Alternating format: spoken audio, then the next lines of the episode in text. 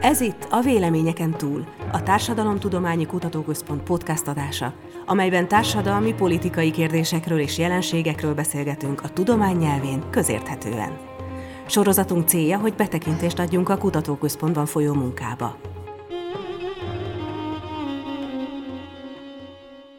Kristóf Luca vagyok, köszöntöm a hallgatókat. Mai beszélgetőtársam Takács Károly, a TK Recens Számítógépes Társadalomtudomány kutatócsoportjának és a svédországi Linköping Egyetemnek kutatója. Szervusz Karcsi! Szervusz Luca, és üdvözlöm a hallgatókat! Rólad azt el szeretném mondani a hallgatóknak, hogy nagyon sokrétűek a kutatási területeid, rengeteget publikálsz jobbnál jobb tudományos folyóiratokban, nagyon különböző disziplinából érkező szerzőtársakkal. De amikor azon gondolkodtam, hogy miről beszélgessek veled, mégis elég könnyű volt kiválasztani a plegyka témáját. Egyrészt, mivel mostanában többször is publikáltatok erről, több nagyon különböző, de mind nagyon érdekes tanulmányatok is megjelent. Másrészt pedig azért, mert a plegyka egy olyan dolog, ami ben hát mindenki érintett, mindenki ismeri, mindenkivel előfordul, hogy részt vesz benne. Ugyanakkor, aki nem szociológus, az nem feltétlenül úgy gondol erre, hogy egy milyen alapvető és milyen fontos jelensége az emberi társadalmaknak. Ez tehát hozzád az első kérdésem, hogy miért fontos a plegyka a szociológusoknak? Köszönöm ezt a kérdést, mert ebben benne is van az, hogy nagyon sokat plegykálunk, és mindenki érintett a plegykában. És emiatt azt gondolom, hogy ha mindenki érintett a plegykában, és mindenki plegykál, akkor már ez önmagában is egy olyan dolog, ami, ami egy szociológus számára érdekes lehet.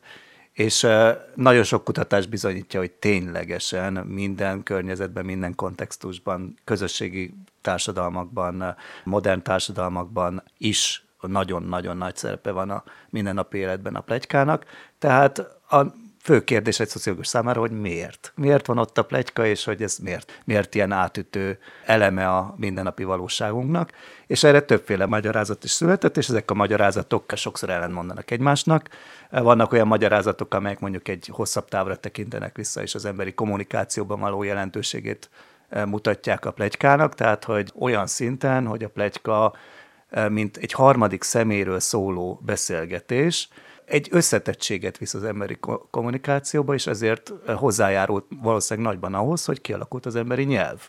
Tehát, hogy a, a, van egy, egy ilyen hosszú távra visszatekintő evolúciós magyarázat, de vannak olyan magyarázatok is, hogy a, az emberi együttélésben nagyon fontos a plegyka, mert kibeszéljük azokat, akik valami rosszat csináltak, valami társadalmi normákkal nem megegyező, vagy azokat sértő dolgot tettek, és ezek, ezekről egyeztetünk másokkal, és, és ezáltal igazából informálisan büntetjük azokat, akik vétettek a társadalmi norma, normáknak, vagy a, a, az általunk megfogalmazott, vagy jónak tartott viselkedési normáknak. Tehát összetett magyarázatok léteznek, és nem szabad azt se elfelejteni, hogy általában, amikor plegykálunk, akkor ezt élvezzük. Tehát a, az emberek a plegyka folyamán közelebb húzódnak egymáshoz, jobb hangulatba kerülnek, akár még valamiféle kötődés is kialakul a kommunikáló felek között, tehát hogy lehet egy ilyenfajta magyarázat is, ami egyszerűen csak a, a beszélgető társak közötti szorosabb kötődés okán plegykálunk többet. Ez nagyon jó, hogy mondtad, hogy ez azt jelenti tulajdonképpen, hogy egy harmadik félről beszélgetünk. Ezek szerint te olyan széles értelemben érted a plegykát, hogy az nincs benne, amit köznapilag értünk, hogy valami rosszat mondunk a másikról? Tehát jót is mondhatunk, az is plegykának számít? Így van, tehát mi minden harmadik szeméről szóló beszélgetést, ami a háta mögött zajlik, tehát nem a jelenlétében, azt plegykának tekintünk, beleértve a jót, a rosszat és a semlegest is. Ez egy viszonylagos értelemben szűk definíció, mert nem tekintjük például plegykának azt, amikor egymásról beszélgetünk csak egy diádban, vagy magunkról beszélünk, az is nagyon-nagyon nagy eleme a társalgásnak, tehát főleg, hogyha sztorizgatunk magunkról, a régmúltról, ez nem plegyka. Ugyanúgy nem tekintjük plegykának azt sem, hogyha egy olyan harmadik szeméről beszélünk, akit a másik fél nem ismer, tehát ez, ez egy leszűkítés igazából, de vannak olyan plegyka definíciók, ami, amik ezt is plegykának tekintik. És ha például egy hírességről beszélgetnek ketten, az határeset? Hát ez egy határeset, tehát hogyha ebbe a szélesebb definícióba belefér, de a, a, a szűkebbe, amit mondjuk egy ilyen belső csoportról szóló plegykák esetén, tehát amikor normasértésről van szó, akkor is ma, adhat valamiféle iránymutatást azt, hogyha egy hírességről beszélünk, vagy egy politikusról, hogy hogyan kell viselkedni, de általában hasznosabb az, hogyha egymást beszéljük ki. Kérdés az, hogy hogyan lehet ezeket a interakciókat, amikor kettő ember másokról beszél, tudományos értelemben kutatni. Tehát milyen módszereket használtok ennek feltérképezésére? Hát nagyon sokféle módszer létezik, és vissza kell menni egy, egy interakcionista szociológia irányába, ami nagyon hasznosnak tartotta azt a fajta mély betekintést, ami az emberi kommunikációban, a társas kommunikációnak a vizsgálatában folytatta, és nagyon sok érdekes dolgot talált. Tehát egy, egyfajta módszer az kétségtelen az, hogy hallgatjuk az embereket, mit beszélnek. Tehát és ez eh, nyilván nehézséget okoz a legtöbb esetben, mert nem olyan egyszerű hallgatni az embereket, hogy miről beszélgetnek. Voltak olyan ilyen humánetológiai vizsgálatok, amik mondjuk ilyen határtölet, ahol, vagy antropológiai vizsgálatok, ahol például kocsmába öldögéltek a kutatók, és hallgatták, hogy miről beszélgetnek a, a többiek. Tehát ez is egyfajta módszer, egy, egy ilyen antropológiai módszertan. Ennek nagyon értékes eredményei vannak egyébként. Mi ezt mondjuk kevésbé használtuk, hanem egyrészt vizsgáltuk a plegykát valóban úgy, hogy felvett beszélgetéseket szöveganalitikai eszközökkel elemeztünk, másrészt pedig úgy, hogy kérdőívvel. Tehát a klasszikus szociológiai módszertan, az első ilyen kérdőív, amit használtunk, az, az általában úgy tettük fel ezt a kérdést, hogy kiről szoktál beszélgetni a háta mögött, vagy nem a jelenlétében. És erre a kérdésre azt vettük észre, hogy azért olyan sokan nem szívesen válaszoltak, Úgyhogy volt egy másik fajta kérdőív kérdésünk, az amikor visszafelé kérdeztük ugyanezt, hogy ki mesélt el neked dolgokat másokról, úgyhogy az a másik ember nem volt ott. Erre már egy kicsit szívesebben válaszoltak az emberek, és a, a harmadik féle módszertan a kérdőben az a percepció, tehát hogy azt is megkérdeztük sokszor, hogy mit gondolsz, ki beszél rólad a hátad mögött, a, amikor te nem vagy ott. Nyilván ezt is megkérdeztük további kérdésekkel, hogy ez az pozitív tartalommal, negatív tartalommal, mihez kapcsolódóan. Nyilván ez egy bonyolultabb módszertan, de ezeket a kérdéveket iskolai és szervezeti környezetben is használtuk, és azért érdekes eredményeket kaptunk, annak ellenére, hogy azt kell megjegyezni, hogy nyilván ezek szenzitív kérdések, és az emberek nem biztos, hogy szívesen válaszolnak rá. Ennek megfelelően, amikor kérdével kérdezzük a plegykát, azt látjuk, hogy nem is olyan gyakori, mint amikor mondjuk a szöveganalitikai eszközökkel vizsgáljuk. Emellett, amiket használtunk módszertanok, azok inkább az elméleti magyarázatok szétválasztására szolgálnak, és ezért használtunk számítógépes szimulációt is, és laboratóriumi kísérleteket is, amiben eh, mondjuk hát egy kicsit eh, mesterséges körülmények között vizsgáljuk azt, hogy, hogy hogyan plegykálunk. Ezeket természetesen nem lehet úgy tekinteni, mint a valós életben történő plegykáknak a teljesen jó mását, hanem egy, egyfajta modellt, ami a legegyszerűbb magyarázatok között esetleg próbál igazságot tenni. Majd szeretnélek erről is kérdezni, különösen a kísérletekről, de előbb egy elméleti kérdésem lenne.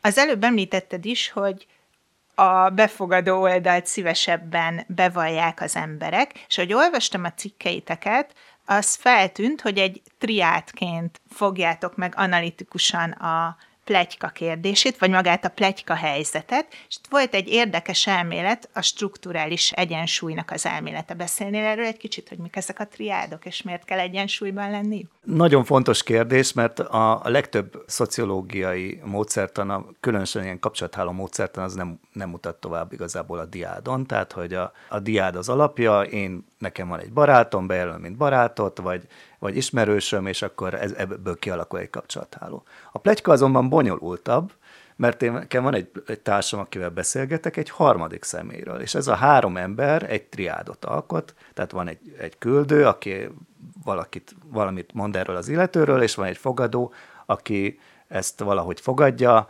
és ez a harmadik személy, aki nincs is ott, csak róla beszélgetnek.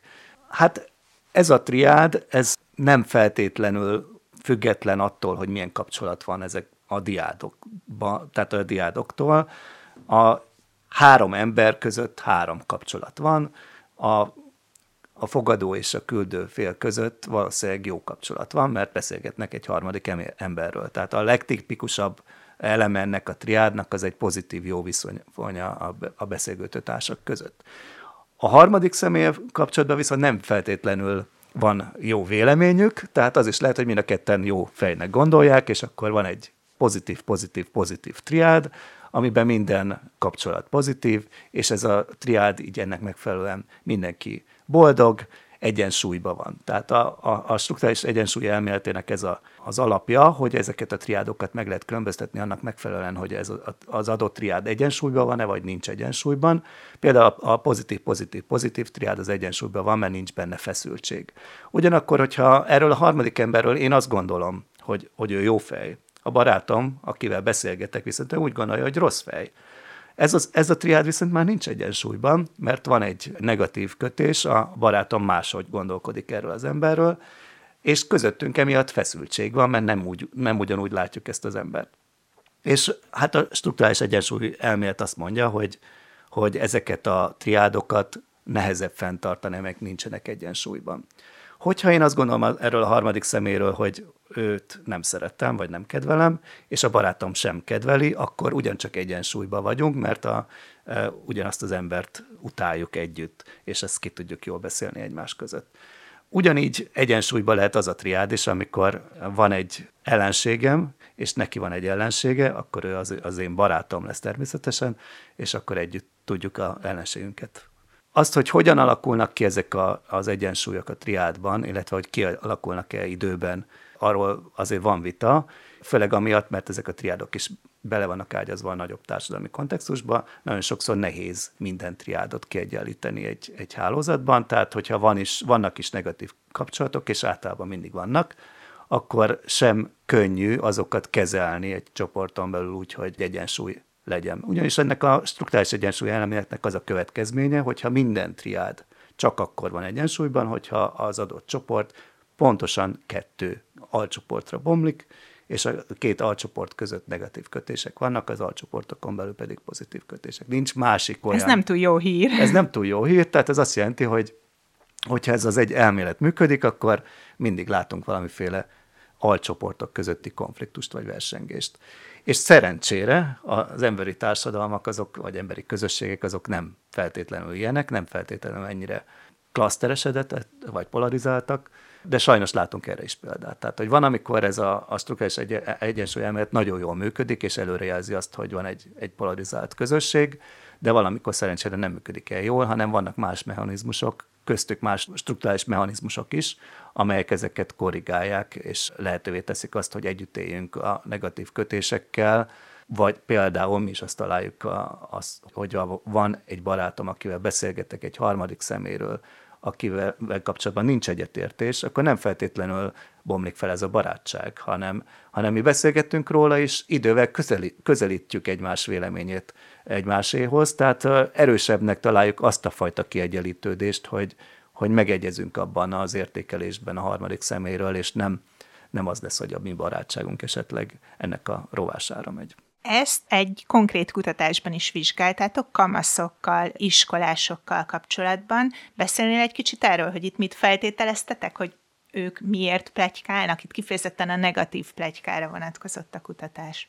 Igen, igazából nem, abban se voltunk teljesen biztosak, hogy, hogy minden életkorban hasonló jelenségeket tapasztalunk, és az iskolai plegykában, iskolai kuta- kérdéves kutatásunk során láttuk azt, hogy az iskolában is plegykálnak a diákok valóban, és egyáltalán nem volt kevésbé ritka ez a háló, mint a felnőttek között és ezeknek a mintázataira voltunk kíváncsiak, és, és találtuk jelentősnek azt a kiegyenlítődési folyamatot, amit pont az előbb említettem. Ugyanakkor természetesen más dolgokat is megnéztünk, és mint a szervezetben mondjuk a, egy vannak más szempontok, hogy mik fontosak. Az iskolában például nagyon fontosak az olyan szempontok, mint a, a nemi elkülönés és a, egy, egy, egy kapcsolathálón belül, vagy a etnikai elkülönülés, illetve az integráció, és a, mondjuk az iskolai teljesítmény. Ezekkel is próbáltuk keresni a kapcsolatot, hogy mennyire függ, függenek össze a plegyka, mint jelenség ezekkel, és igazából azt találtuk, hogy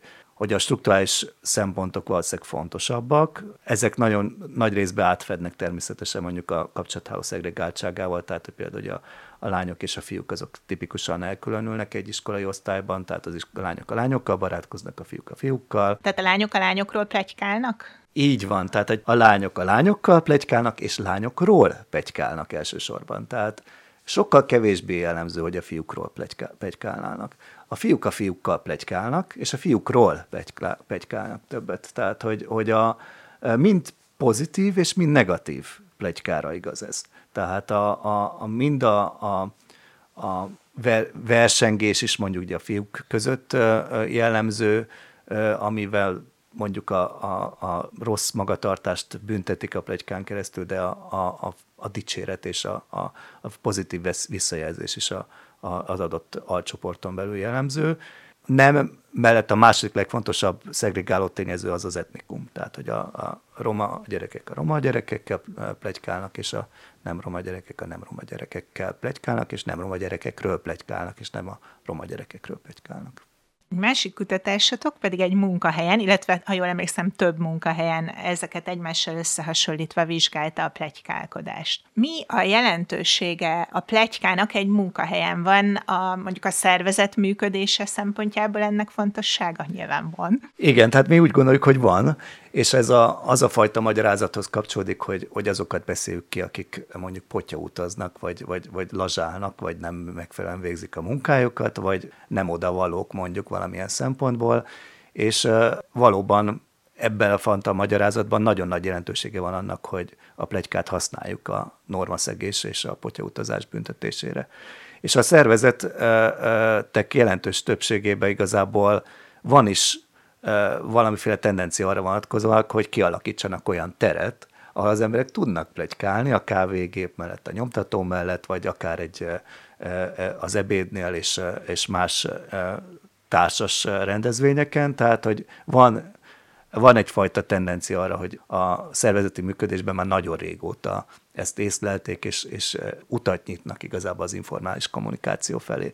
És az informális kommunikáció valóban jelent egyfajta védőhálót a szervezet szempontjából, és biztosítja azt, hogy magasabb legyen a a munkateljesítmény, és legyenek ilyen, ilyen informális szankciók azokra vonatkoztatva, akik, akiket mondjuk ilyen formális eszközökkel nehezebb észlelni, hogy mondjuk kevésbé dolgoznak, vagy kevésbé hatékonyan dolgoznak, vagy lazsálnak, és informálisan viszont az emberek ezt látják jobban, a kollégák. Tehát akkor ez a munkahelyi plegyka fő tárgya? Ezt találtátok, hogy a munka teljesítmény? Hát a munkaszervezetben kérdével dolgoztunk, és nem, nem mentünk ennek utána, sajnos. Ugyanakkor, amikor dolgoztunk, fel, feldolgoztunk rögzített hanganyagokkal is, ezt akkor egy kicsit utána tudtunk jobban menni ennek a kérdésnek, és meglepődve azt tapasztaltuk, hogy ennél sokkal bonyolultabb a plegyka.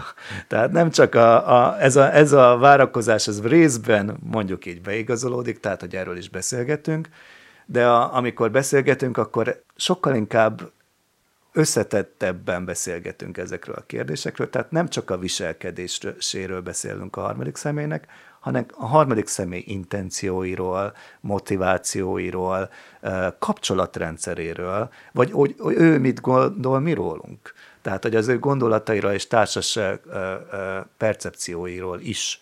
Tehát amikor a, a, a plegykát milyen hagyományos magyarázati sémákba helyeztük, ahhoz képest ez egy meglepő eredmény volt, hogy a, a valós rögzített és munkai környezetben rögzített beszélgetések azok sokkal összetettebbek voltak a harmadik szeméről szóló beszélgetések, és nyilván azt is megnézik ilyenkor az emberek, amikor beszélgetnek egy harmadik emberről, hogy, hogy az a fajta plegyka, amit, amit most folytatnak, az eljut-e vajon az ő fülükbe. Ennek megfelelően ez kontrollálja azt is, hogy, hogy kiről lehet plegykálni kinek a jelenlétében. Tehát, hogy az, össze, az egésznek az összetettsége az sokkal, sokkal bonyolultabb, és ez igazából visszamutat arra, arra az evolúciós magyarázatnak a jelentőségére, hogy tényleg az a társas élet összetettségének a megértését is sokban segíti, ugyanakkor meg a társas élet összetettségét még összetettebbé varázsolja és közben persze ezt csináljuk, de nem vagyunk ennek tudatában, tehát ezek ilyen impliciten tartjuk be ezeket a szabályokat. Leginkább valószínűleg csak akkor észleljük, hogy vannak, amikor véletlenül megszegjük valamelyiket, és jaj, visszahallotta XY, ezt az kellemetlen. Igen, ez nagyon kellemetlen.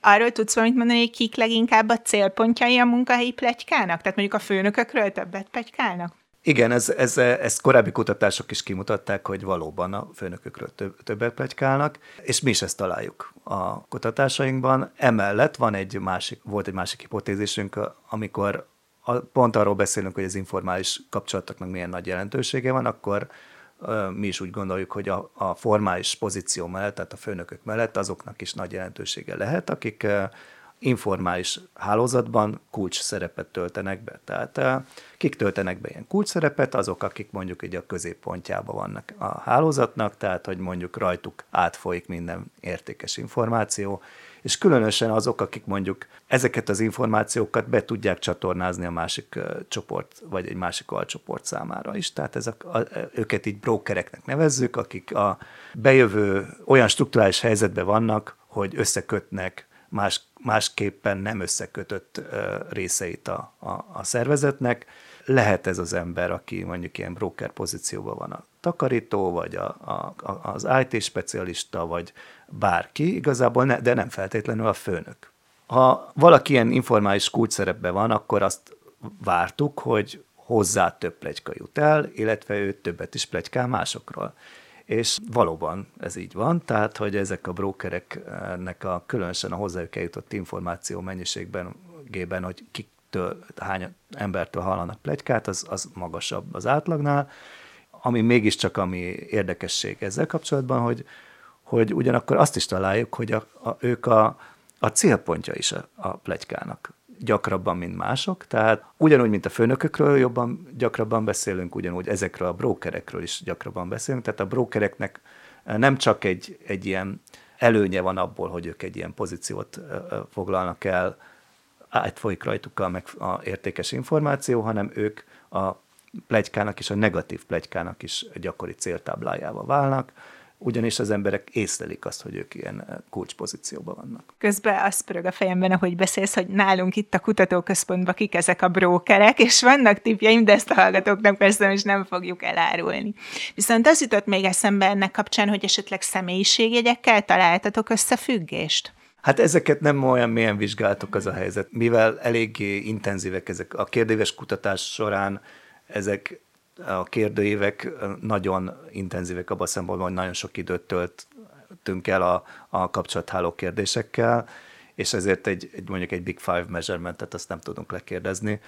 Ugyanakkor azért alapkérdéseket teszünk fel, és szoros összefüggéseket nem találtunk, de ez, ez lehet amiatt, mert nem volt eléggé szofisztikált a, a mérés és a régi sztereotípia, hogy a nők többet plegykálnak a munkahelyen?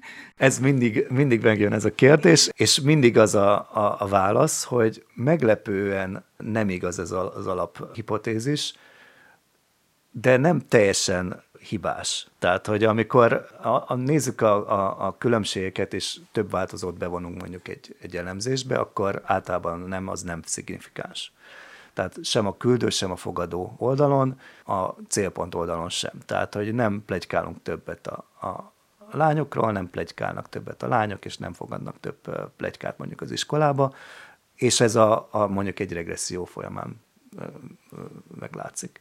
Ugyanakkor mégiscsak vannak olyan esetek, amikor egy-egy osztályban vagy egy-egy szervezetben, mert ugye nagyon sok osztályt és nagyon sok szervezetet vizsgáltunk, és nem lehet teljesen általánosítani mindegyikre, tehát mondjuk egy, egy átlagos eredmény, de vannak olyan esetek, amikor találunk szignifikáns összefüggést, és ez sokszor egyébként, hogyha bevonunk más változókat, akkor eltűnik, hogyha nem vonunk be más változókat, akkor nem tűnik el, tehát nem lehet azt mondani, hogy ez egy teljesen általános eredmény, hogy, hogy nincs, különbség a, a nők és a, a férfiak között, mert igazából pár osztályban és pár szervezetben van különbség, de, de átlagosan nem látunk, semmiképpen nem látunk nagy, nagy különbségeket. Tehát, hogy ezt nagyon fontos eh, hangsúlyozni, hogy a, nagyon sok szervezetet vizsgáltunk, sok iskolát vizsgáltunk, és ugye az ezek összességében, miközben azt általánosan mondhatjuk, hogy a lányok lányokkal plegykálnak, lányokról plegykálnak elsősorban, és fiúk fiúkkal plegykálnak, fiúkról plegykálnak, férfiak férfiakkal, férfiakról.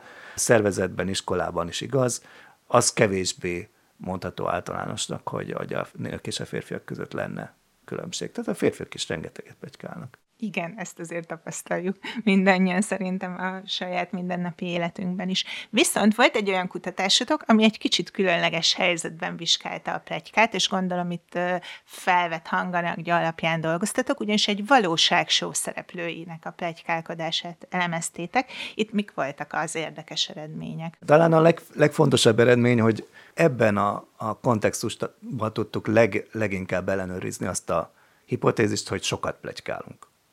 Ugyanis ez a társalgás, ami a rendelkezésünkre állt, ez, ez nem volt megvágva. Tehát, hogy, hogy 24 na, órás rög, vágatlan felvételeink voltak, tehát minden beszélgetés rendelkezésünkre állt, és ez alapján meg tudtuk mérni azt, hogy mennyit töltünk egyáltalán, vagy pontosabban ebben a kontextusban mennyit töltöttek beszélgetésre az emberek, rengeteget, nyilván ez mondjuk a kontextustól is függ, és ebből a rengeteg időből, amit beszélgetéssel töltünk, a, a társalgásoknak az egyharmadában szerepelt plegyka. Most ez elmarad azért attól a, a számtól, amit mondjuk bizonyos antropológusok előrevetítettek a kétharmad arányjal, tehát Robin Dunbar az, aki, aki azt mondta, hogy a informális beszélgetéseinknek a kétharmada az plegyka. Mi ugye egyharmadot találtunk, hogyha szegmenseket nézzük, szegmensek számát. Ugyanakkor megnéztük, hogy milyen hosszúak ezek a szegmensek.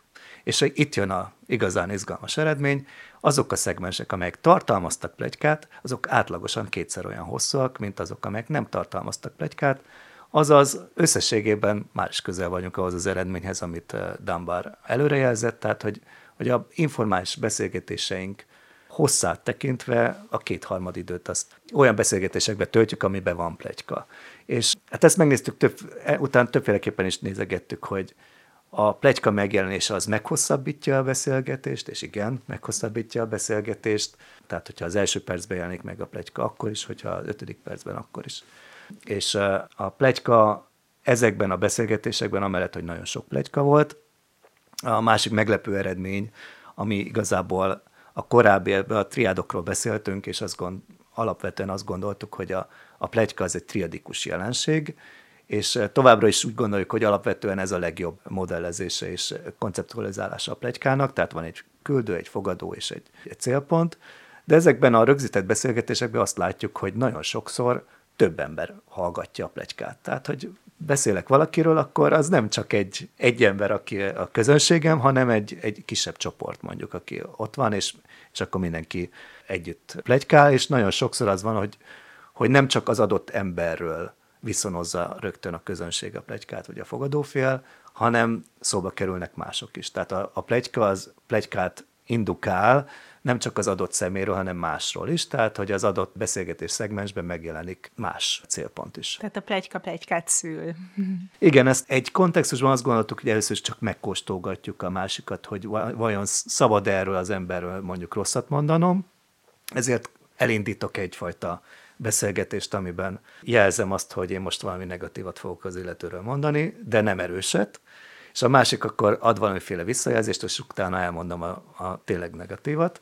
Ez a fajta tapogatózás az mondjuk lehet, hogy a kontextus miatt kevésbé jellemző, és az emberek viszonylag direkten beszéltek a harmadik szeméről, és uh, ugyanakkor viszont az jellemző, hogy a másik akkor rátromfolt erre, és, és ezáltal vált igazán konszenzusossá mondjuk a, a beszélgetés azzal kapcsolatban, hogy, hogy, hogy mit gondoltak a harmadik szeméről. Az elején mondtad, hogy voltak laboratóriumi kísérleteitek is, és hogyha jól értem, akkor ezek a plegykának az emberek közötti kooperációra gyakorolt hatását célozták. Erről még beszélnél egy kicsit? Igen, tehát említettem, hogy az egyik fajta magyarázat az, ami a szervezeti kontextusban is előjött, hogy a plegyka igazából egy olyan célt is szolgál, hogy a, kibeszéljük azokat, akik mondjuk potyautaznak, lazsálnak, nem megfelelően dolgoznak egy szervezetben, azaz a plegykának van egyfajta szerepe abban, hogy kialakuljon egy hatékonyabb teljesítmény és kooperáció mondjuk a szervezetben. És ezt nehéz igazából összekötni egy valós empirikus kutatásban, hogyha a szervezetnél nézzük azt, hogy, hogy most mikor van kooperáció, mekkora a teljesítmény, ez eleve egy óriási probléma a szervezeti kutatásokban, hogyan mérjük a teljesítményt, és illetve a plegykát és a kommunikációnak a hatását is nehezebb mérni, ezért úgy gondoltuk, hogy, hogy a megfelelő eszköz erre egy laboratóriumi döntéshozati kísérleti környezet, ahol a magát a kooperációt is egyszerűbb modellezni egyfajta játékkal, egy fogolydilemma játékkal, és a kommunikációt is egyszerűbb modellezni egy, egy olyan környezetben, ahol mondjuk lehet választani pár mondat között, hogy mit akarsz elküldeni a másiknak, és akkor ez egy kontrolláltabb módja annak, hogy megnézzük azt, hogy tényleg mit, mit küldenek az emberek egymásnak, kiről küldenek, és mit küldenek, és hogy, hogy hogyan befolyásolja ezt a kooperációt. Úgyhogy ezekben a kísérletekben általában úgy kezdjük, hogy megmérjük a kooperációs hajlandóságot egy kontroll, kontroll helyzetben, tehát mindenki részt vesz egy ilyen játékban úgy, hogy nincs semmiféle kommunikáció, és ezt, ehhez képest összehasonlítjuk azt a helyzetet, amikor kommunikálhatnak egymással másokról. És azt találjuk, hogy amikor bevezetjük ezt az intézményt, hogy lehet másokról kommunikálni, akkor csak a bevezetése önmagában sokkal nagyobb kooperációt szül. Tehát, hogy ez egy erős intézmény, a, a plegyka az, az minden kísérletünkben azt, azt találjuk, hogy, hogy megnöveli a kooperációt. Azt, hogy konkrétan milyen szerkezetben és kivel, kivel plegykálunk, az, azzal kapcsolatban már nincsenek erősebb eredményeink. Valószínűleg a kapcsolatháló struktúrájának nincs olyan nagy jelentősége abban, hogy, hogy mikor alakul ki a legmagasabb szintű kooperáció. Annak viszont biztos, hogy van jelentősége, hogy a plegykának a kommunikációban betöltött szerepével hogyan szerzünk reputációt, és hogyan biztosítunk a másik számára valamiféle értékelést, amit a többiek el tudnak fogadni. Tehát a reputációnak van jelentősége, hogyha a plegyka arra azt a célt szolgálhatja, hogy egyfajta reputációt tudunk alkotni, vagy egy, egy értékelést alkotunk másokról, akkor ennek a, a képességének köszönhetően alakul ki a kooperáció. Hogyha ez létezik, és a reputáció az hihető, elfogadja a másik, hogy, hogy ez a reputációja a harmadik személynek, akkor igazán hatékony a plegyka. Tehát ezt úgy érted, ezt a reputációt, hogy megtudjuk róla ezt az információt, hogy ő egyébként kooperál, vagy elő, korábban másokkal kooperált, és akkor nekünk is érdemes így hozzáállni és kooperálni Így van, vele. tehát a reputáció ezt a célt szolgálja, tehát hogy azok számára is, akik nem vettek az adott személlyel közvetlenül részt interakcióban, nincs személyes tapasztalatuk, tudhatják azt, hogy, hogy az az illető érdemese arra, hogy vele jóba legyek, vagy, vagy kooperáljak vele, vagy nem érdemes erre, erre mert, mert korábban másokkal rosszat tett akkor ez kicsit arra hasonlít a való életben, mikor ilyen értékelések vannak mondjuk egy szolgáltatásról, vagy termékről, nem? Le, szerinted lehet ezt analógiába állítani azzal? Tehát, hogy ez olyan, mint egy pletyka tulajdonképpen, sokszor vannak is ilyen írásos értékelések itt, hogy ebben az étteremben nagyon rossz volt, a nem tudom micsoda, a húsleves, ide ne gyertek. Hát így van, a reputációnak van, van tárgyaknak és termékeknek is reputációja, és cégeknek is, tehát hogy nem csak embereknek van reputációja, és a reputáció az nagyon fontos szervezője a, a, nem csak a, a társadalmi életnek, hanem a gazdaságnak is. De ugyanakkor a, a, az informális közegben a reputáció, amit másokról ö, alkotunk, annak igazából abból szempontból is van jelentősége, hogy, hogy kihez hogy, hogyan viszonyuljunk, kit érdemes megkérdeznünk dolgokról, tehát sok dimenzió lehetséges. Nem csak az, hogy mondjuk ki kooperál, ki nem kooperál, ki lesz jó partner mondjuk egy együttműködésben a, a, a cégben, vagy, vagy kivel lehet jól együtt dolgozni, hanem mondjuk kik a megfelelő romantikus partnerek, hogyan kell alkalmazkodnunk azokhoz, akik máshogy viselkednek, mi a megfelelő magatartás a harmadik személlyel kapcsolatban. Tehát igazából ezek azok a kérdések, amik igazán szociológiai kérdések, tehát hogy az informális kontextusokban hogyan alakítjuk a saját viselkedésünket és a saját értékeléseiket másokhoz. Ez alkotja igazából azt a, a világot, amit, azt a társas rendszert, ami, amiben mi tájékozódunk jól, hogyha megfelelő információt kapunk, és ezeket tovább is adjuk másoknak. És ebben segít minket a plegyka. Köszönöm szépen a beszélgetést. Én is szép, nagyon szépen köszönöm a beszélgetést. A Véleményeken túl a Társadalomtudományi Kutatóközpont podcast adását hallották. Korábbi adásainkat is meghallgathatják Spotify-on kívül többek közt az Apple és a Google Podcaston. Kutatásainkról tájékozódhat honlapunkon, a tk.hu. Eseményeinket, híreinket pedig követheti a közösségi média csatornákon.